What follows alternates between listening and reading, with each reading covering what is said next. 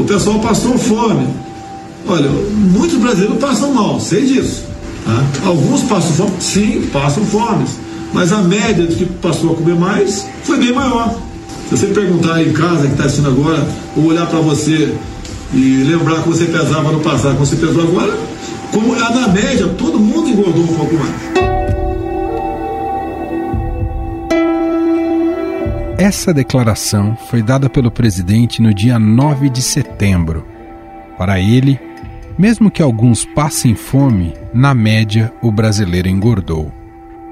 Mas essa é uma realidade que só está na cabeça de Jair Bolsonaro. A chegada da pandemia no país marcou o aumento de 27% no número de brasileiros enfrentando a fome, em comparação com o ano de 2018.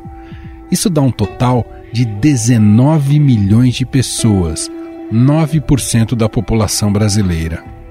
Um levantamento do Food for Justice mostrou que, entre os meses de agosto e outubro de 2020, 13% dos brasileiros maiores de 18 anos passaram ao menos um dia inteiro sem comer ou com apenas uma refeição. Agora o retrato da tristeza. Mais de 63 milhões de brasileiros estão com dificuldade para colocar comida na mesa. São pessoas que, com a pandemia, viram sua forma de sustento simplesmente desaparecer. E a ajuda, que antes vinha em forma de doação, também diminuiu. E diminuiu muito.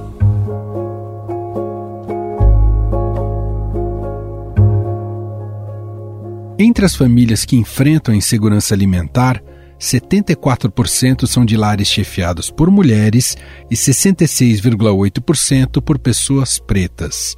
A insegurança alimentar também é maior nas residências habitadas por crianças e adolescentes e mais frequente nos domicílios do Nordeste e Norte do país. Nesta quarta-feira, um episódio ocorrido na cidade do Rio de Janeiro chamou a atenção para a tristeza e gravidade do problema. Um caminhão com restos de carne e ossos virou ponto de distribuição para moradores que têm fome e não possuem dinheiro suficiente para comprar alimento. Estou pedindo para comer, tá? Tem que ver se está meio estragado, está falando que não pode, que tá, vai passar mal, a pessoa quer assim mesmo. É triste. Seu José, essa é a fila da fome? Acho que sim. É. Acho que vai morrer, se bobear, vai morrer mais gente de fome do que de Covid.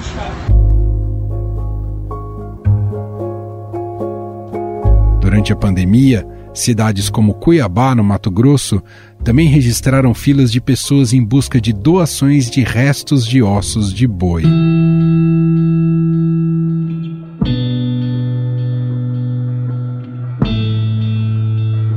Por causa da alta no preço dos alimentos, os supermercados já oferecem opções mais baratas, inclusive para substituir o arroz e o feijão, os dois principais alimentos da dieta brasileira. Algumas marcas oferecem os chamados fragmentos de arroz, opção mais barata, por vezes usada como ração para animais. Os mercados também já têm disponível a bandinha de feijão, que nada mais é do que o feijão quebrado. O arroz e o feijão juntos são a base do prato feito e também da alimentação do brasileiro. E esses dois itens de suma importância subiram mais de 60% nos últimos 12 meses, de acordo com o Índice de Preços ao Consumidor.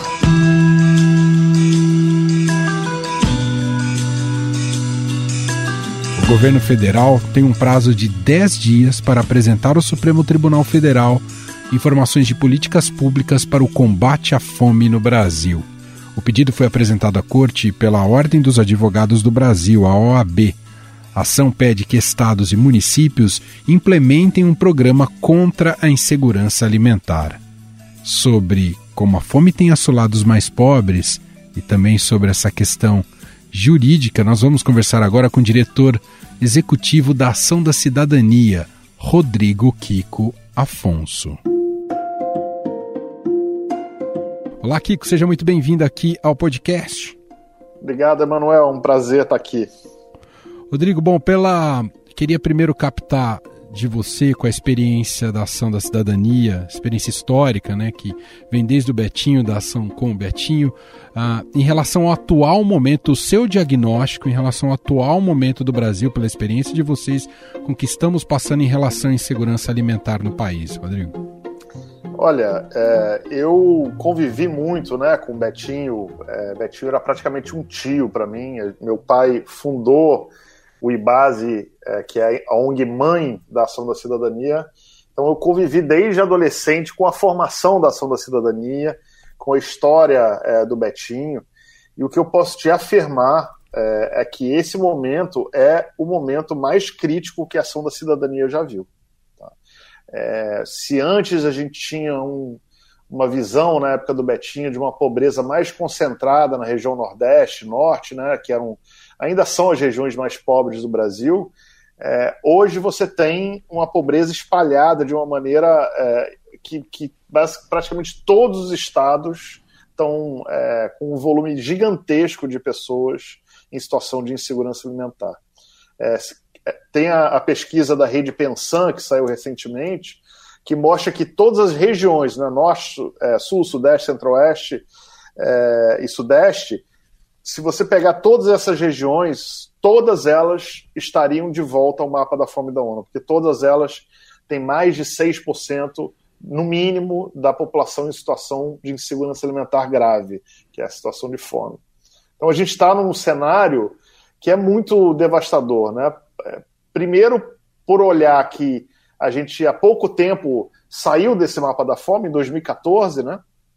E uhum. agora, só seis, sete anos depois, a gente volta para esse mapa devastador e de uma maneira pior é, do que a gente estava antes. E até nesse sentido, tem uma atuação política importante. Queria que você falasse sobre esse requerimento que agora está na justiça brasileira para cobrar o governo que apresente soluções em relação a isso. Né? Tem uma, uma espécie de chamamento para que o governo também se empenhe em relação a esse momento emergencial. Como é que a ação da cidadania atuou nessa base jurídica, Kiko?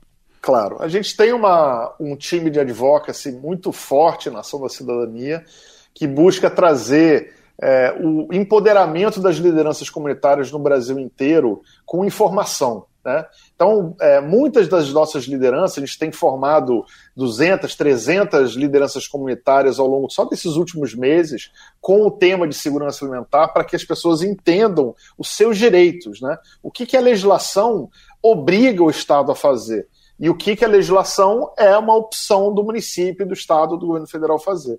Então a gente é, tem criado é, conteúdo e material para ajudar nessa luta política na ponta, nos municípios, nas cidades, com muito sucesso, viu, Emanuel? Posso uhum. dizer que é animador você ver pequenos municípios do Brasil pegando o material que a gente produziu, que chama Agenda Betinho, que foi uma, um material que a gente produziu para o final do ano passado, para as eleições municipais, com 40 propostas de políticas públicas de segurança alimentar. E muitos desses municípios procuraram a gente ou procuraram nossas lideranças para aprender com a gente como fazer política de segurança alimentar. Então, assim, esse trabalho ele é muito importante de base, de construção de ferramental para que as pessoas possam lutar pelos seus direitos.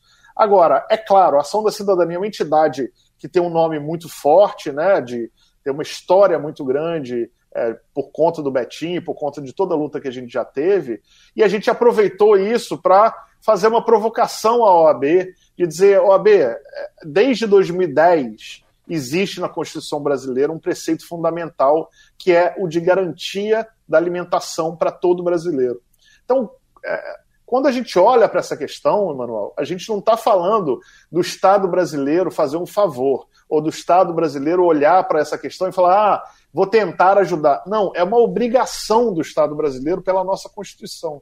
A partir do momento que um governo destrói as políticas públicas que estão implementadas e muda completamente o foco de segurança alimentar para um modelo totalmente focado no agronegócio e destruindo os pequenos produtores que colocam alimento na minha mesa, na sua mesa, 70% do que a gente come vem do pequeno produtor, você começa a entender que a parte da, da insegurança alimentar que a gente vive hoje foi, obviamente, acelerada pela Covid, mas ela não foi causada pela Covid. Ela vem de muito antes. Já desde 2016, por conta de mudanças de políticas públicas é, que vão afetando. Então, quando a gente olha para esse cenário, um Bolsa Família congelado desde 2017, sendo que a gente teve só ano passado a inflação de alimentos foi de mais de 30%, você começa a ver elementos que colocam o Estado, né, o governo federal, especialmente, numa situação de lutar contra a segurança alimentar, de atuar contra a segurança alimentar.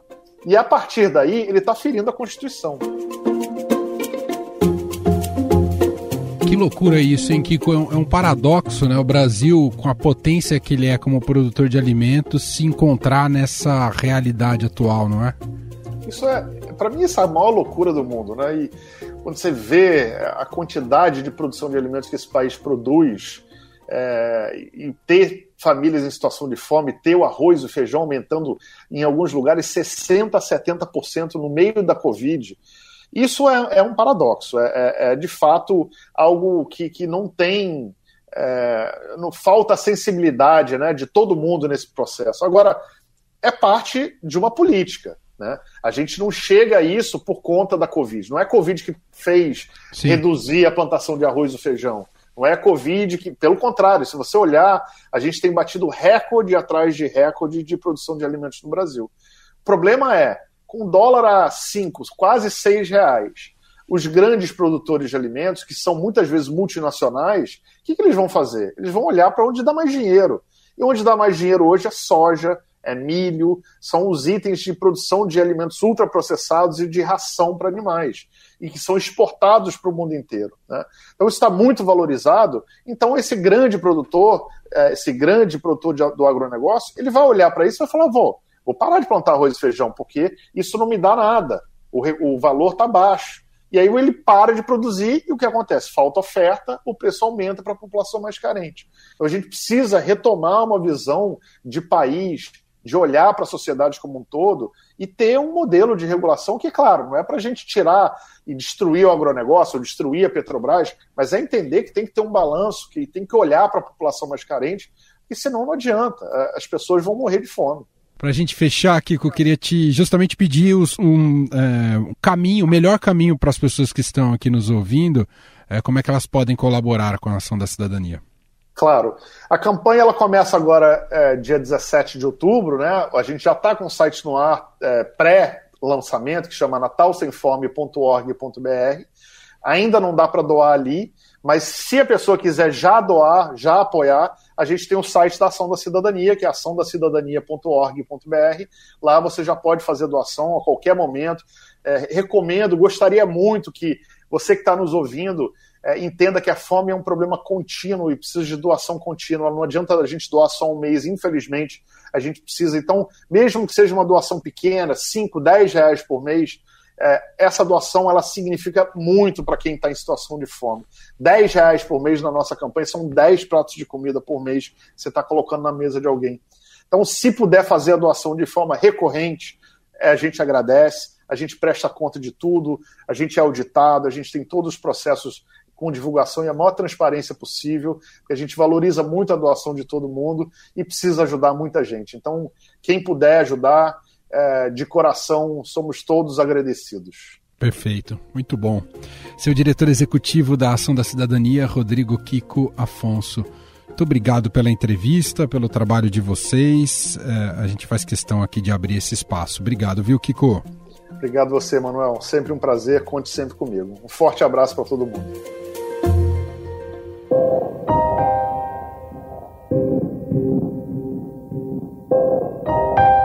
Quem também conversa conosco sobre o assunto é o presidente nacional da Central Única das Favelas, a CUFA, Preto Zezé. Olá, Preto Zezé, seja muito bem-vindo. Obrigado por ter aceito aqui o nosso convite.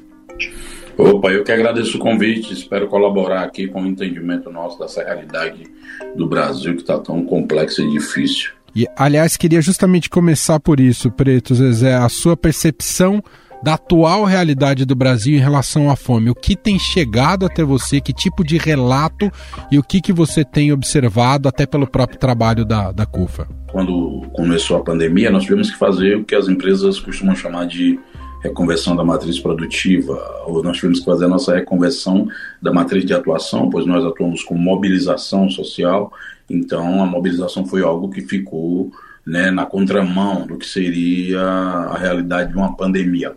E aí nós tivemos que nos refazer, as nossas centrais viraram centro de distribuição e logística, nós, pela nossa capilaridade de estar presente nas favelas, nos tornamos uma interface gigante no sentido de promover a conexão de mais de 5 mil favelas, mais de 40 mil pessoas. Então acabou que grandes empresas e pessoas que mais precisavam encontraram na CUFA a sua interface.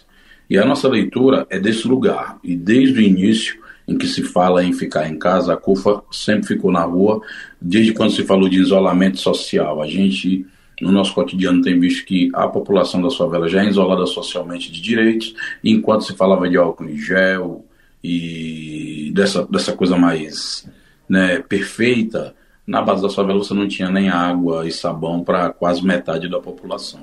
E aí você tem um advento da crise da pandemia, que desencadeia numa crise econômica, que desencadeia numa crise sanitária, e com o agravamento de uma passagem de 20 para 21, em que você ficou ali três meses sem auxílio, aumento do desemprego, você tem o advento da fome no setor que tinha sua casa alugada, mas não tinha mais como pagar aluguel, foi para a rua, no cara que trabalhava ficou desempregado, nas pessoas que estavam é, recuperadas de Covid, mas estavam com sequela, não tinham para quem recorrer para se reabilitar, e essas pessoas passam a passar muita fome e a, a contar nesse número a ponto de chegar aí com 20 milhões de pessoas que hoje não terão é, o que comer. Ou seja, a situação chegou no, no momento, a atual situação está no momento mais agudo desde o princípio da pandemia em relação a essa insegurança alimentar, Preto César? Com certeza, para ter ideia, a gente já está com quase dois meses que não recebe nenhuma doação e a gente vai continuar na luta, vai continuar mobilizando, chamando as pessoas para se solidarizar, para fazer essa corrente de união, mas a gente também não nega uma realidade que enquanto a gente está na luta, a demanda ela triplicou ou quadriplicou, porque você tem muita gente que está precisando. Quando você chega numa favela para entregar mil cestas básicas, tem 10 mil pessoas, e é óbvio que essas 9 mil que ficaram sem estão precisando também. E isso coloca um desafio enorme para os governos produzirem agora políticas de segurança alimentar, porque a pandemia não vai acabar no final do ano, a fome não vai acabar no final do ano, o desemprego não vai acabar no final do ano. Então a gente precisa urgentemente de um plano nacional coordenado para reduzir os danos e os impactos de uma pandemia, principalmente para quem mais precisa. Você pessoalmente coloca mais as suas esperanças para que para uma ação emergencial no, na elite econômica brasileira ou no poder público, Preto Zezé? Eu acho que de ambos, porque se a gente não tiver é, responsabilidade com o momento social brasileiro, com a agonia de grande parte da população, principalmente mulheres e crianças, né, que são a parte mais vulnerável nesse naufrágio que é coletivo, mas o afogamento é individual. Se a gente não tiver a sensibilidade, se não tiver a responsabilidade política agora de ver que essa agenda de comida, de vacina e de dinheiro no bolso das pessoas que mais precisam, ela é emergencial, ou seja, se a gente não não compartilha riquezas e oportunidades para essas pessoas, talvez a gente tenha que compartilhar a tragédia, porque eu não acredito que pais e mães de família vão ficar olhando seus filhos chorando com fome é, diante de prateleira lotada de comida. E aí essa anomalia que a gente não gosta nem de comentar sobre, mas que bate na porta brasileira e que não aconteceu no passado devido a esse tipo de trabalho e cooperação, ela pode vir a ocorrer porque aí as pessoas vão partir para a cima da prateleira, mas não é só mais dela, é para cima de tudo que tiver ao redor. E aí quando o caos predomina, não sobra ninguém. Preto Zé, só como serviço, aproveitando aqui a nossa conversa, quem ficou interessado em doar via CUFA, como é que faz? Entra no site www mãesdafavela.com.br e lá tá todas as formas de você doar e fazer parte dessa corrente, porque nós temos que fazer da solidariedade um movimento mais forte, mais contagioso do que o próprio vírus. Esse é Preto Zezé, presidente nacional da Central Única das Favelas, gentilmente aqui atendendo a nossa reportagem. Obrigado, viu, Preto Zezé? Um abraço. Um abraço.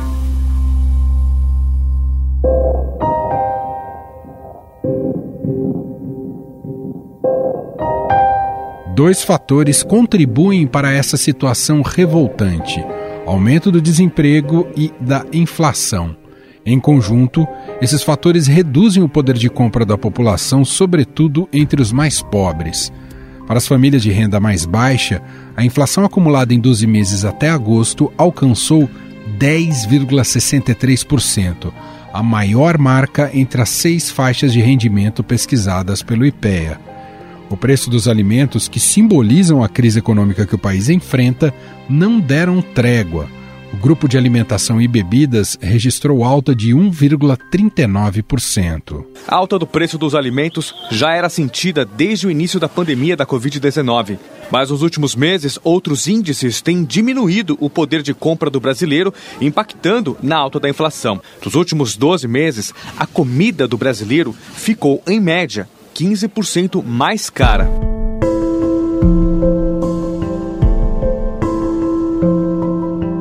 A situação atual, certamente agravada pela pandemia, evidencia a necessidade de políticas estatais robustas e de longo prazo para o combate da miséria e da fome. Um dos primeiros passos apontados por especialistas seria a atualização da linha de pobreza do programa Bolsa Família e também um aumento dos recursos para suprir a inflação do período. Sobre essa questão, nós vamos bater um papo agora com a economista Juliana Inhas, que é coordenadora do curso de graduação de Economia do INSPER. Olá, professora, seja muito bem-vinda aqui ao programa. Oi, Emanuel, um prazer conversar contigo, tudo bem? Tudo bem. Bom, professor, os relatos de fome nesse momento no Brasil têm só se avolumado, né, com cenas bastante trágicas, né, a ponto de a gente ter visto essa disputa por caminhão de ossos no Rio de Janeiro, que eram só destinados a cães. Como é que a gente conseguiu chegar a esse estágio, professor? É só culpa da pandemia ou há problemas estruturais mais crônicos?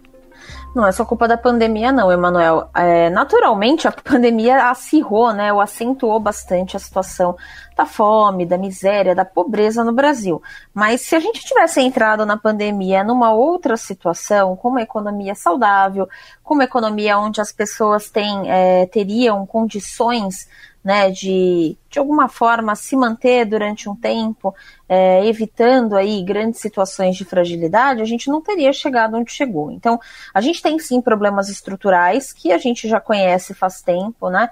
Um governo que é um governo que gasta bastante, é, que não direciona recursos muito provavelmente da forma é, como seria mais adequado para conseguir gerar na população essa determinada segurança né, tanto econômica quanto alimentar, que fazem hoje com que a gente chegue em 2021 nessa situação é, muito lamentável de cenas muito fortes da gente ver pessoas disputando ossos, de a gente ouvir relatos de pessoas que só conseguem comprar, por exemplo, pés de frango para conseguir se alimentar, ao invés de outro tipo de proteína.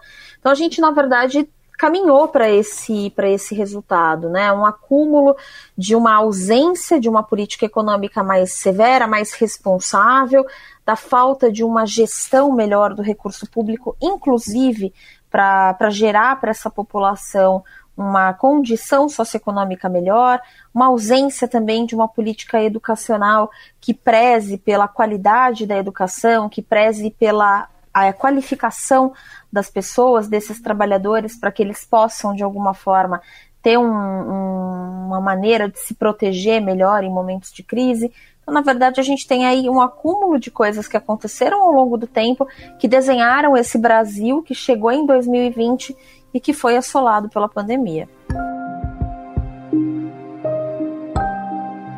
Bom, a gente já chegou né, em 2014 sair do mapa da fome da ONU. Eu me recordo também do programa Fome Zero, nem, que, nem quero entrar no mérito se ele foi bem sucedido e nem politizar o tema. Mas o que eu queria te perguntar, professora, se o Brasil, se há necessidade de um programa emergencial nesse momento para o Brasil, tal como o Fome Zero. Ah, sem dúvidas, a gente é, se beneficiaria muito de alguma iniciativa que olhasse para essa população hoje que está muito fragilizada. Né? É, a gente tentou negar, pelo menos no começo da pandemia, que fosse necessário um programa de auxílio muito mais agressivo. Mas o que a gente tem percebido é que a demora com que a gente tem é, observado a saída do Brasil dessa crise e desse momento mais frágil, tem feito com que a população sofra muito. Então, de fato, hoje, os contornos nos quais a economia se encontra, eles pedem sim uma atenção muito maior do governo para que essa situação, pelo menos no curto prazo, consiga ser resolvida. Porque a gente está vendo muita gente caminhando para essa, para essa, para esse, esse lugar né, infelizmente, que se tornou cada vez mais comum, que é a pobreza e a miséria dentro do Brasil. Né? Então a gente tem visto pessoas que antes eram classe média baixa, agora numa situação de extrema pobreza, é, pessoas que não têm de fato o que comer, pessoas que não têm de onde tirar renda, né?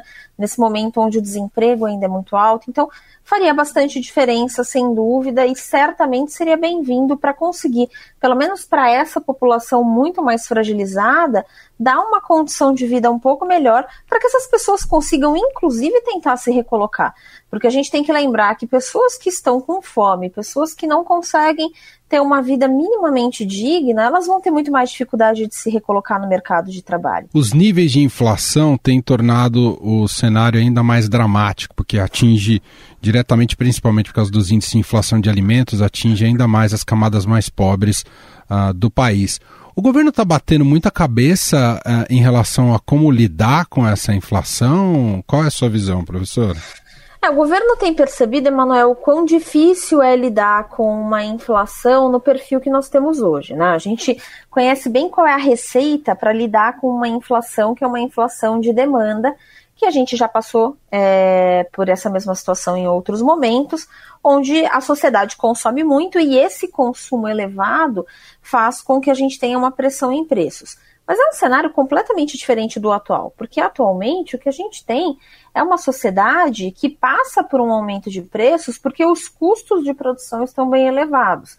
Esses custos, eles vêm uma parte do cenário interno, né? E aí é toda a história de que commodities estão valorizadas, a gente começa a vender mais para fora, isso diminui a oferta aqui dentro além do fato de que a gente tem custos que estão aumentando relacionados a transporte, energia elétrica, né, com todos os, os, os poréns né, e todas as, as explicações pelos quais é, petróleo e energia elétrica têm aumentado de preço.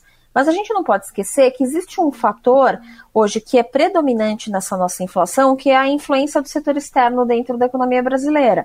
A taxa de câmbio muito alta tem feito com que o custo das importações que são essenciais para a economia brasileira, seja para consumo de bens finais, seja para consumo de produtos intermediários, insumos, essas importações estão chegando cada vez mais caras por conta dessa taxa de câmbio muito elevada. Isso tem feito com que os custos de produção fiquem cada vez maiores e isso tem gerado uma dinâmica na qual o governo está tendo muita dificuldade de estancar. É, especialmente porque uma parte desses custos que estão aumentando, especialmente petróleo e energia elétrica, são custos que a gente não consegue controlar diretamente porque estão muito ligados a fatores que estão fora do controle do governo. Né? Então, Crise hídrica é um fator que está bem fora, a gente não consegue, apesar de tentar fazer uma gestão dos recursos, a gente sabe que é muito difícil uma efetividade a curto prazo. A gente também sabe que o preço do petróleo não está na nossa mão para resolver. Então, esses custos são custos que a gente, de fato, talvez não conseguiria contornar. O grande problema é que, do outro lado, que é o lado da inflação que está vindo por conta das importações, a gente conseguiria talvez controlar esse, ou pelo menos diminuir o impacto desses custos em alta, se a gente conseguisse conter a alta ou a volatilidade da taxa de câmbio. E de fato o governo tem batido bastante a cabeça porque as medidas monetárias que estão sendo feitas, elas estão se mostrando muito pouco efetivas para controlar essa taxa de câmbio e, por sua vez, controlar a inflação. Então, por mais que o governo tenha é, entendido a, de como o mecanismo monetário tem funcionado e tem tentado fazer com que esse mecanismo seja efetivo, se a gente for olhar desde março, a gente já teve várias altas da taxa de juros, quatro pontos a mais do que o que a gente tinha lá no começo do ano na taxa de juros, a gente ainda continua com uma baixa efetividade. É muito por conta de outros riscos e outros tantos elementos que estão influenciando essa taxa de câmbio. Então a gente de fato está tendo muita dificuldade de controlar isso, e como você bem mencionou, isso tem feito com que essa população que é vulnerável fique mais vulnerável ainda. Né? A inflação tem feito com que a situação se agrave a ponto da gente começar a enxergar, né? e infelizmente é, começar a achar que cenas é, onde as pessoas é, compram menos produtos, onde as pessoas substituem uma proteína mais nobre por uma proteína que antes não era entendida como um bem de consumo, se tornem cada vez mais normais no nosso dia a dia. Muito bem, nós ouvimos a análise da economista Juliana Inhaça, ela é coordenadora do curso de graduação de economia do INSPER. Professora, mais uma vez, muito obrigada por nos atender. Um grande abraço. Obrigada, Emanuel. Um abraço a você e a todos que estão nos ouvindo. Estadão Notícias. Este foi o Estadão Notícias de hoje, sexta-feira, 1 de outubro de 2021. A apresentação foi minha, Emanuel Bonfim. Na produção, edição e roteiro, Gustavo Lopes, Jefferson Perleberg, Ana Paula Niederauer e Rafael Nascimento. A montagem é de Moacir Biasi e o diretor de jornalismo do Grupo Estado, João Fábio Caminoto. Escreva para gente no e-mail podcast@estadão.com. Um abraço para você, um bom fim de semana e até mais.